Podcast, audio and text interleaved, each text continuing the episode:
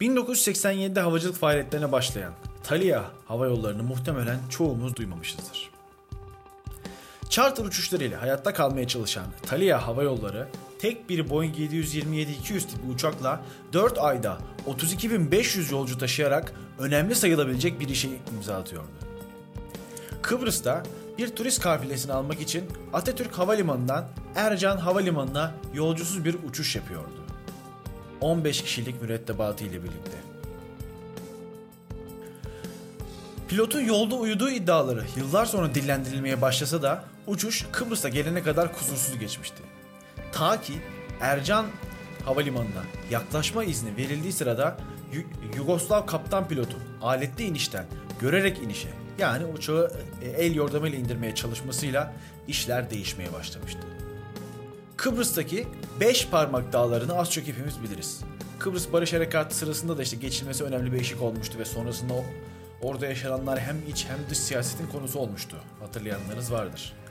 İşte o beş parmak dağlarının yüksekliği e, 3130 feet idi. Fakat kaptan pilot komutasında görerek iniş yapan Thalia Hava Yolları'na ait Boeing 727-200 uçağı 2000 feet'teydi.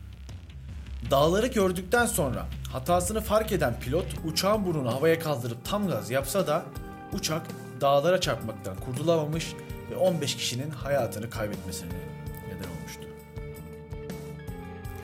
Kaza sonrası yaşananlar pilot kaynaklı mı yoksa uçaktaki bir arıza e, sebebiyle miydi net bir şekilde bilinmiyor.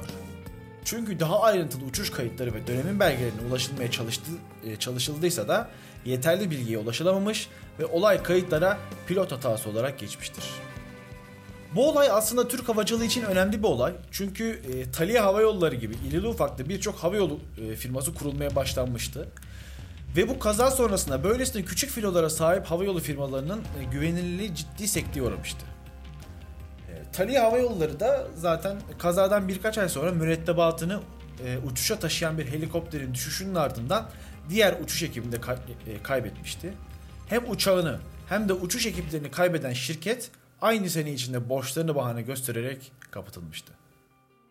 Kıbrıs tarihindeki en büyük dördüncü uçak kazası olan bu kazada 15 kişi yaşamını yitirdi.